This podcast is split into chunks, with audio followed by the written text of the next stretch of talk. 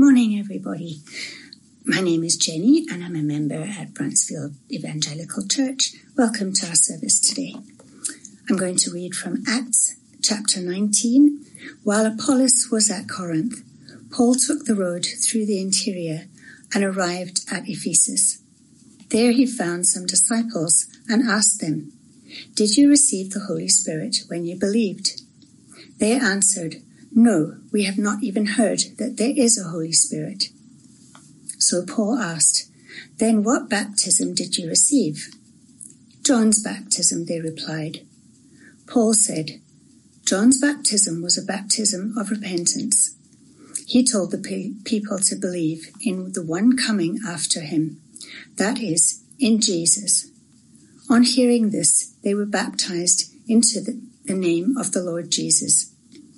When Paul placed his hands on them, the Holy Spirit came on them, and they spoke in tongues and prophesied. There were about twelve men in all. Paul entered the synagogue and spoke boldly there for three months, arguing persuasively about the kingdom of God. But some of them became obstinate. They refused to believe and publicly maligned the way. So Paul left them he took the disciples with him and had discussions daily in the lecture hall of Tyrannus. This went on for two years, so that all the Jews and Greeks who lived in the province of Asia heard the word of the Lord. God did extraordinary miracles through Paul, so that even handkerchiefs and aprons that had touched him were taken to those who were ill and their illnesses were cured, and the evil spirits left them. Some Jews who went around driving out evil spirits tried to invoke the name of the Lord Jesus over those who were demon possessed. They would say, In the name of the Lord Jesus, whom Paul preaches, I command you to come out. Seven sons of Sceva, a Jewish chief priest, were doing this. One day the evil spirit answered them, Jesus I know, and Paul I know about, but who are you? Then the man who had the evil spirit jumped on them and overpowered them all. He gave them such a beating that they ran out of the house naked and bleeding. When this became known to the Jews and Greeks living in Ephesus, they were all seized with fear, and the name of the Lord Jesus was held in high honor. Many of those who believed now came and openly confessed what they had done. A number who had practiced sorcery brought their scrolls together and burned them publicly. When they calculated the value of the scrolls, the total came to 50,000 drachmas. In this way, the word of the Lord spread widely and grew in power. After all this had happened, Paul decided to go to Jerusalem, passing through Macedonia and Achaia. After I have been there, he said, I must visit Rome also.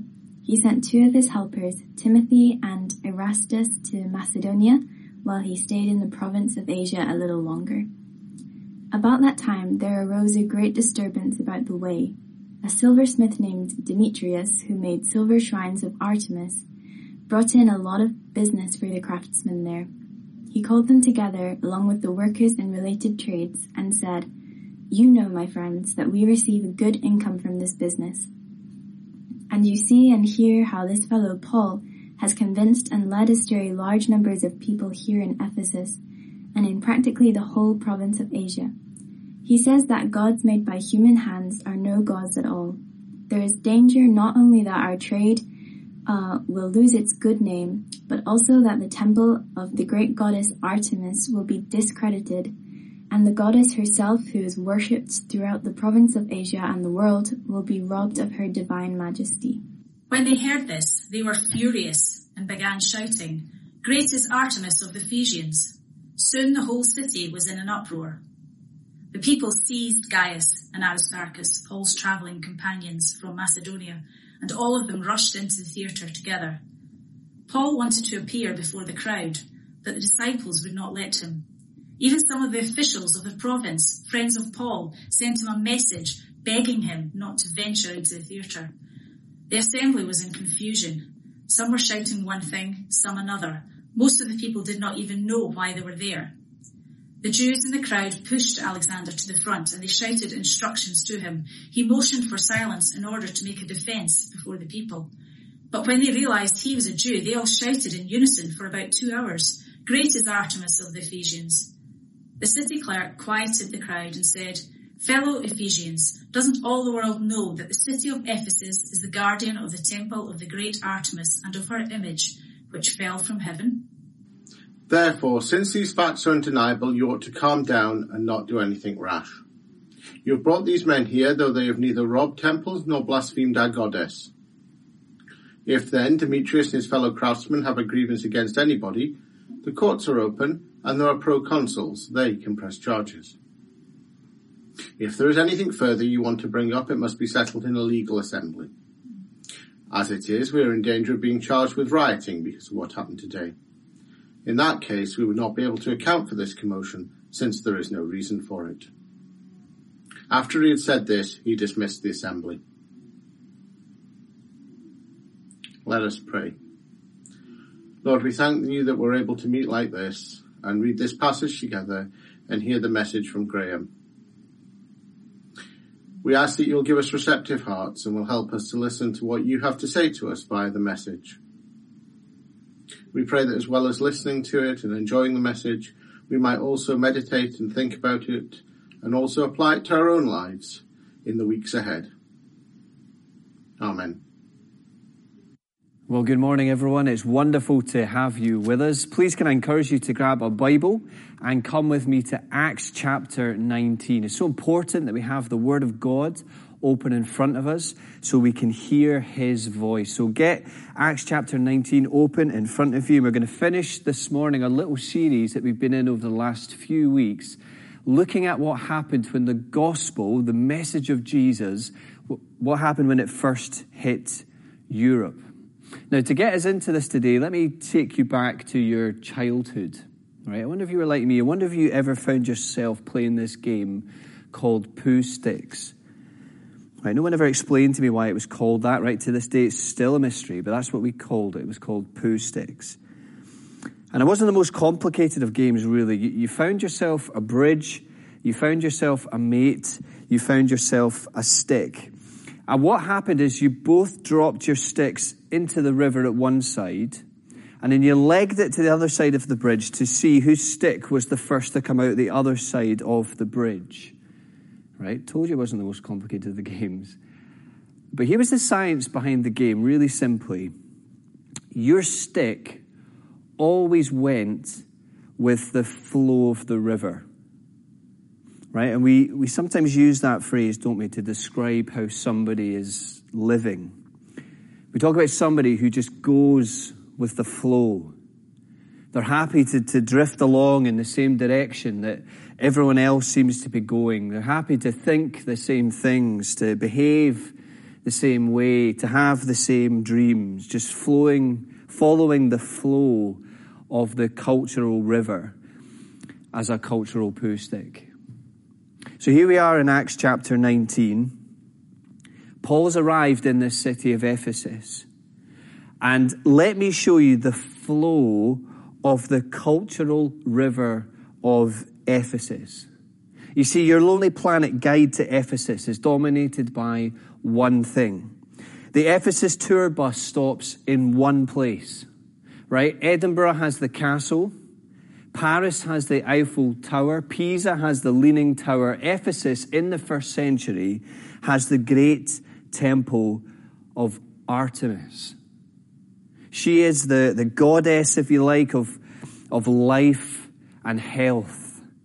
And she's said to live in this huge pillared temple which dominates the city skyline. In fact, it is one of the seven wonders of the ancient world. It's an incredible thing to look at. And people flock from all over to see the Temple of Artemis, not just because of how it looks, but they come here to see what the whole setup is about. what does the whole setup represent in Ephesus? Health, wealth, and happiness. That's what the people in Ephesus they love, right? They love those things: health, wealth, and happiness. And see if ever any of those things is in jeopardy, boy, they will come out swinging and fighting. So here's the song that you'll hear on every jukebox in Ephesus. Here's the chant that you'll hear on the streets from the people. We get it twice in our passage. Look with me. Verse 28 is the first time we get it, right? Great is Artemis of the Ephesians. And again, verse 34. Great is Artemis of the Ephesians, except they go on this time for two hours. That's an awful lot of chanting. They love Artemis. That's the flow of the cultural river of Ephesus, just worshipping Artemis. And the thing to see is it's a city full of poo stick people. And your boy Paul turns up in this city and he starts preaching about Jesus. This God man sent to earth from a loving heavenly Father who came and, and lived perfectly, who, who died unjustly on the cross as a, as a perfect substitute for the sin in our lives that's offended our Creator. And he rose and he lives and he offers forgiveness and he offers hope and he offers newness of life to all those who would humble themselves, look to him, behold him, and believe. And this same Jesus one day will return to judge the world on the basis of what? On the basis of how they have responded to him. That's the message. His audience, the people going with the flow of the cultural river of Ephesus. Paul is preaching in the synagogue. Paul is teaching in the public lecture hall. And he's doing it consistently over a period of time. And all of a sudden, what seems to happen by the grace of God is that salmon start appearing in the Ephesian River. Right? Those who listen, who believe, who repent, just means turn around, do a 180, and they start swimming upstream. Now, how has that happened? Come with me. It has happened through the word of the Lord. Let me just pick out two verses for you. Come with me where Luke shows us this. In fact, I think this is his big thing that he wants us to see as he records this episode in Acts chapter 19. See what's happening here. Verse 10. This went on for two years, so that all the Jews and Greeks who lived in the province of Asia heard, heard what? Heard the word of the Lord. And then verse 20, in this way, the word of the Lord spread widely and it grew in power. So what's happening here is Paul is just opening the scriptures. He's explaining Jesus and the Holy Spirit is moving in power through the word of the Lord and impacting people's lives, penetrating people's souls, bringing this deep conviction of sin that I am not right with my creator God exposing the darkness and the ugliness of the human heart and shining brightly on Christ and saying, Behold the Lamb of God, behold the beauty of Jesus Christ. And that is making a, a seismic impact on people's lives. Which is why, as a, as a side note, if ever our friends and our family members who we love are ever to come to meet Jesus for themselves. Friends, it is going to happen through us opening the Word of the Lord and allowing the Holy Spirit to take these words and impact their lives. The Word of the Lord is bringing radical and holistic change into people's lives. This God is into the business of transformation by His grace. And you say, well, in what ways have people been changed? Let me just pick out two ways here how people have been changed by the word of the Lord. Firstly, in terms of the affection of their hearts. Because here's what we find out. If you come with me, here's what we find out about the people in Ephesus in verses 11 to 20. It appears that many of them are caught up in the occult. We get mention here of witchcraft, of magic arts, of sorcery. Right? Today, what you're looking at, you're looking at Ouija boards, tarot cards, horoscopes, and just in case you think we're in a far off land here, let me just say that in our city, one of the most popular things to do in Edinburgh is take the walking ghost tour of the city, right? Past our house every night, going up to the depot, is the ghost bus tours. This stuff is alive and well. And it's real and it's dangerous. And you see how it's got a hold on many people in Ephesus. They're gripped by this stuff. But verse 11, do you see what's going on? God is doing extraordinary miracles by the hands of Paul. What's going on here is he's confirming, God confirming to the world this one crucial moment that Paul and his message are the real deal. And so here's what people begin to realize in Ephesus that God's power is so much greater than the powers of the occult. Verse 17, do you see as they respond to this, what happens? Luke tells us that great fear falls on the people. Fear being that just that rightful recognition of who God is, and in response to that, who I am. Reorientating our lives towards who God is. And great fear falls upon these people. And not just that, do you see how the name of Jesus is being, and what is the word here? Extolled.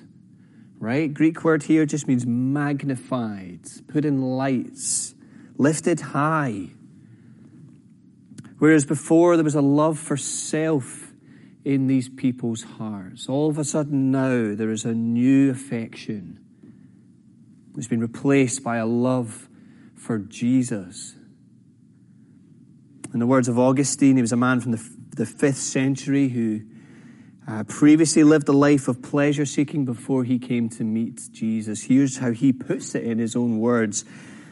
He says this, how sweet all at once it was for me to be rid of those fruitless joys which I had once feared to lose. You, Lord, drove them from me. You who are the true, the sovereign joy. And get this, you drove them from me and you took their place. O Lord, my God, my light, my wealth, and my salvation. Jesus has taken the place of the highest affection in these people's hearts. He's become the great treasure of their souls. It's amazing if you read the Gospels how often you find Jesus talking about this kind of thing, talking about the kingdom of heaven is like. It's like a pearl of great price. It's like a man finding treasure in a field and he sells everything that he has so he can buy the field and get the treasure. That's what it's like. Where Jesus becomes the most precious thing in your life.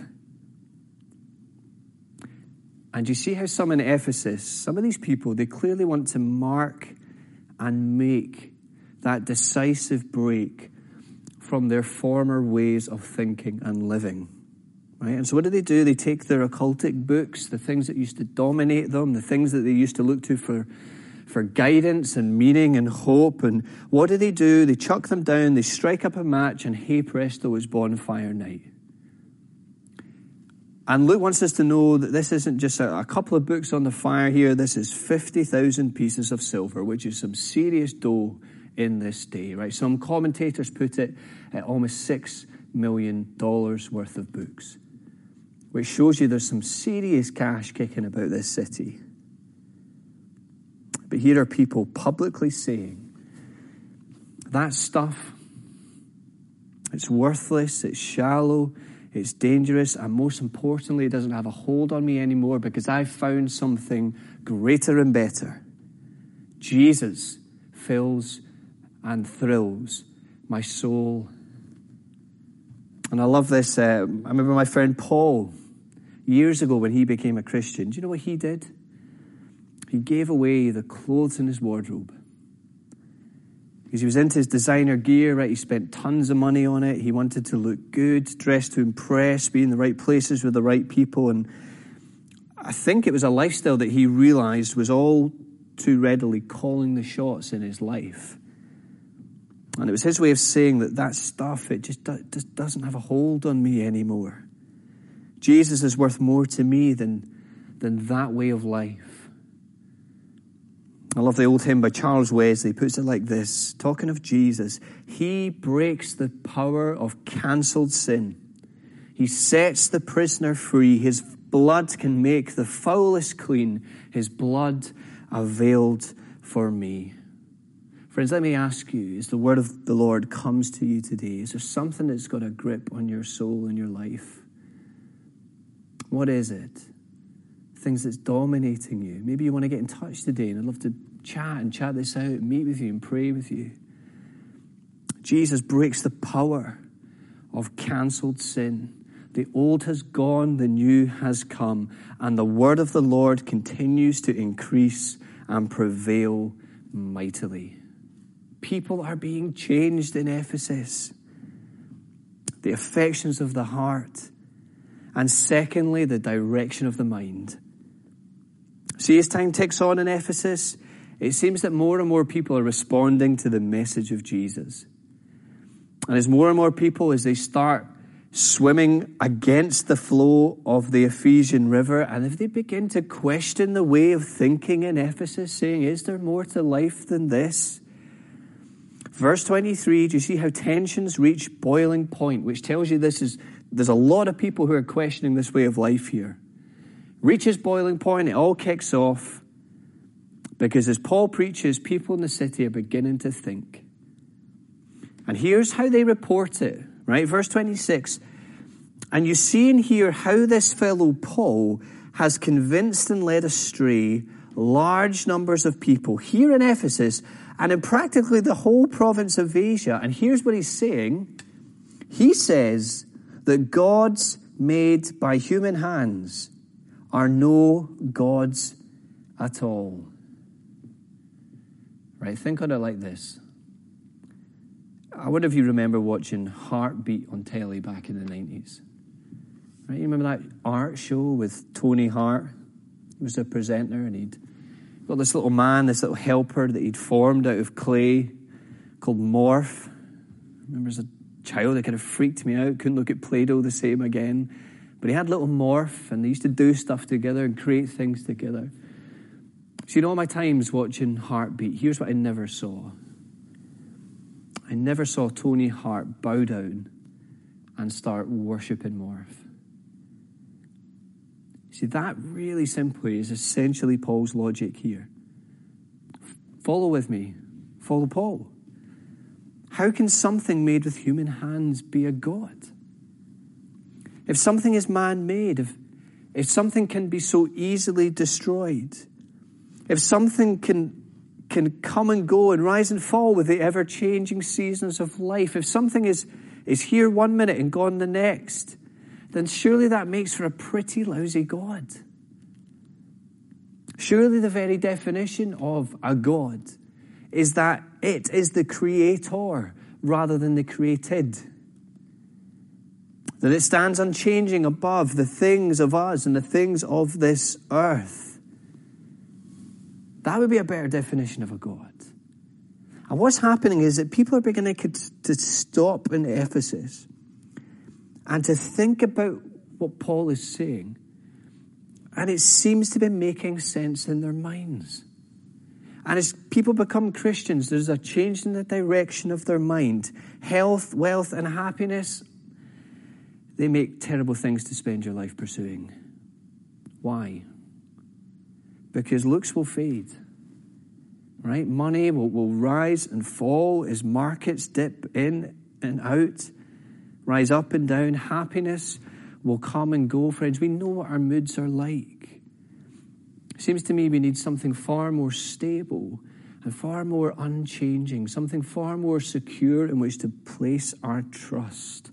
Right? I remember reading a book back in the early 2000s just to illustrate this that simply said, when he was at the height of his power, simply said, Do you know what? There will come a day when Tiger Woods will not win. I remember reading that as a teenager and thinking, this guy clearly knows nothing about golf. right? Just didn't have the comprehension to think 30, 40 years down the line and to think about the fact that that might be true. Looks will fade, talent will go, strength will fall. Paul says gods made by human hands are no gods at all. And you see, this is terrible news for trade in the city. We meet this, this man called Demetrius who's realized that people have stopped buying the little figurines of Artemis that he sells. That's how he gets his income. He sells them that people can buy them, take it home, and have a little worship session in their home.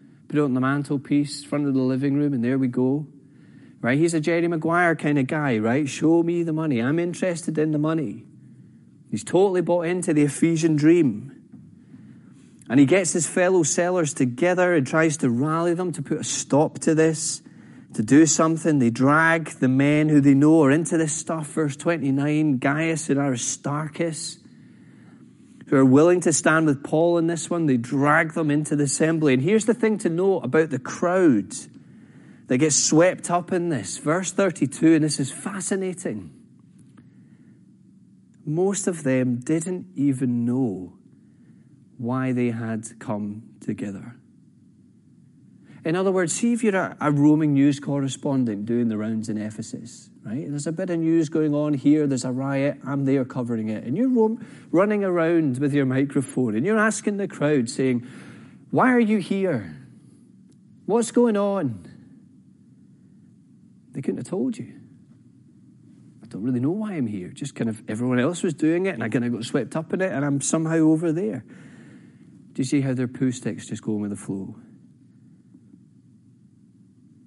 And let me just ask you when the last time it was, was that you stopped to think about why you believe what you believe.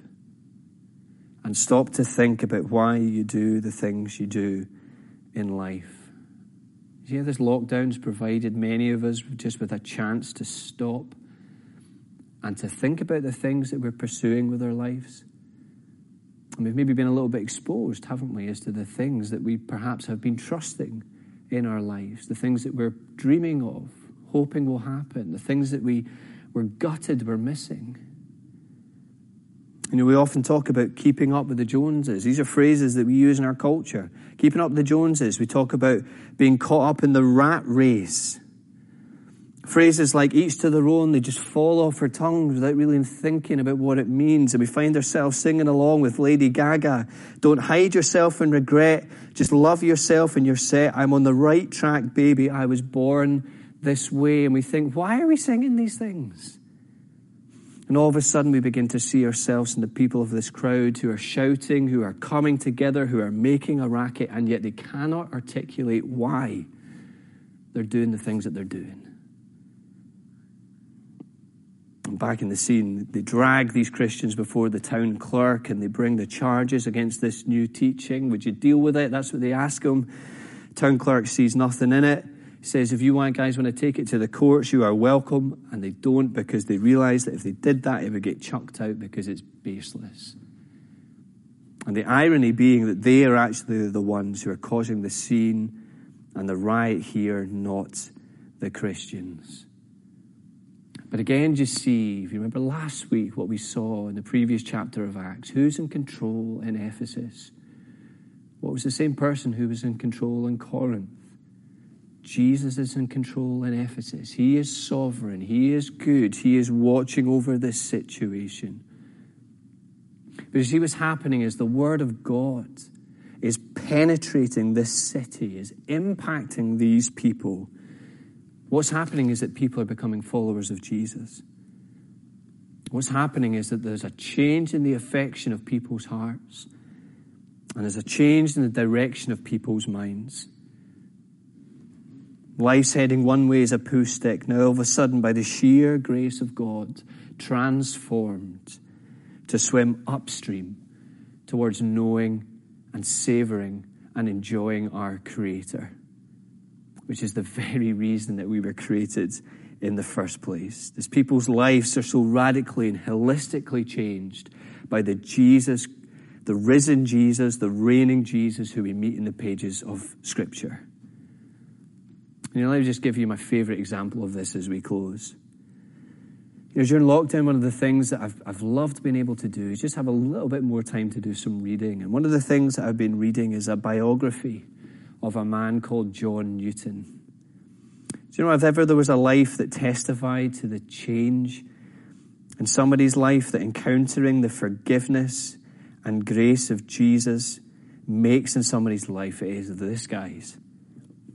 In his former life, he worked on slave ships, right? Transporting people back and forth across the seas and loved it. Didn't see anything wrong with it, just going along with the flow. And this is what his friends said of John Newton aboard the ship, his fellow sailors. Somebody said this his debaucheries make even the other, other sailors blush. Right? Another said, He is a ringleader for sin. And then John Newton meets Jesus. And he sees all of a sudden the ugliness of what he's doing with his life and how he's viewing other human beings. And he sees the worthlessness of the things he used to prize. And all of a sudden, in the years to come, he, he stops what he's doing. He moves to be a minister, and he also moves to work against the very slave trade that he used to love. And he's daily amazed that somebody like him could become a Christian. And he pens the words to the best known song, to the best known tune anywhere in the world. And it goes like this Amazing grace, how sweet the sound that saved a wretch like me. I once was lost, but now I'm found, was blind, but now I see. Friends, Artemis was destroyed just over 300 years after this episode in Acts chapter 19. But the word of the Lord, the very fact that we're here today, is proof that it continues to increase and mightily prevail. Let's pray. So, Father, thank you that you are in the business of transforming lives by your amazing grace. And we pray, Father, for the affections of our hearts here today and the direction of our minds here today, that you would transform us and help us to treasure Jesus above everything else in this life. And in his precious name we pray. Amen. Many thanks, Graeme. Now, over the last few weeks, we've heard from members about how God has worked in their lives. And so, just before we have our final song, let's hear an inspirational story from John. Hello, my name is John Cameron, and it's been suggested that I might spend a few moments just sharing a little of my journey with you. Now, although I live in Edinburgh and have done for many years, I was born and brought up in the Highlands. And for the first seven or eight years of my life, I lived indoors. Now, that's not because I was agoraphobic, but because Dores is a little village on the shores of Loch Ness. And that's where I stayed. My early years involved regular activities which included attending church most Sundays with my father. Now, church for us was the local Free Church of Scotland which was a very small and aged congregation. And in reality, I think the second youngest person there was probably my dad. Because of that, there was no Sunday school or other activities for children. And my parents signed us up for something called the Highlands and Islands Postal Sunday School Service. This was run by a young brethren couple who each month sent out Bible stories and activity sheets to children across the islands. and we completed them in our own time, sent them back, and received feedback the following month. One of the highlights of the year was the Sunday School Camp, which every summer for two weeks, children gathered from across the Highlands and had the opportunity to enjoy fun activities and Bible teaching. It was at these camps that I experienced the first time people explaining the Bible in a way that was appropriate to a child. I began to realize that this God and this Jesus that I heard about most Sundays actually was relevant to my life. I learned that Jesus came to earth, he lived here, died, and rose again to provide a way back to God for people like me. And so as a child, I began to trust and follow.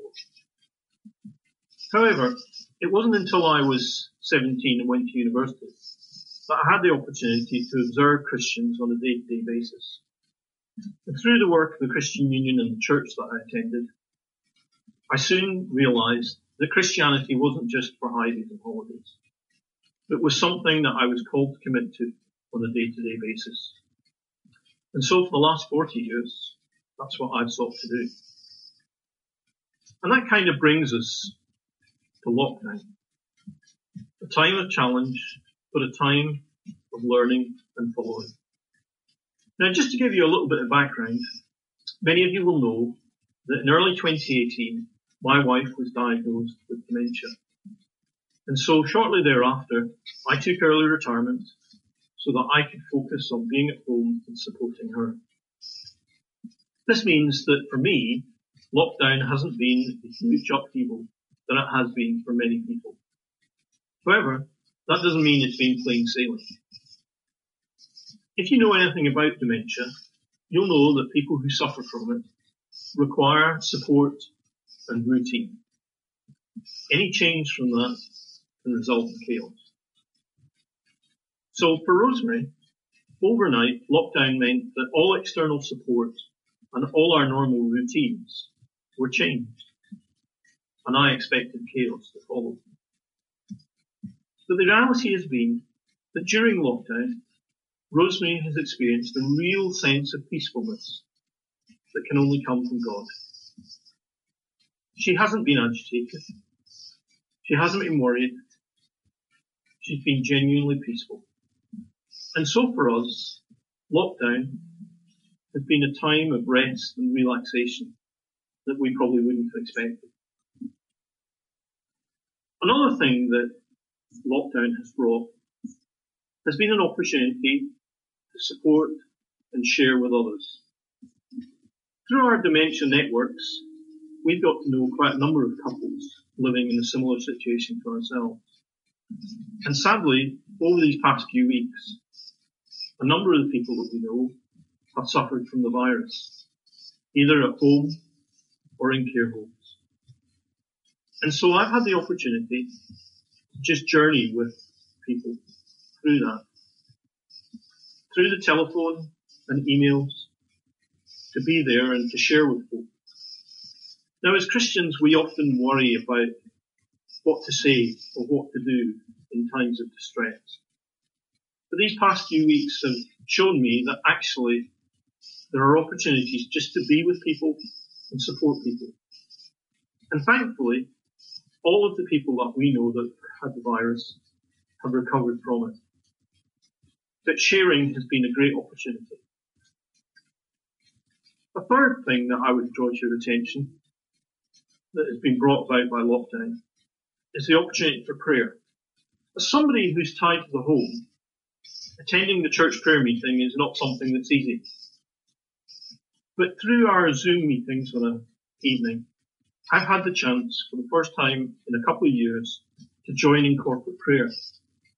And that's been a real joy and a blessing. Now, if you haven't tried the Zoom prayer time, I'd encourage you to do that. Yes, initially it can seem a bit strange.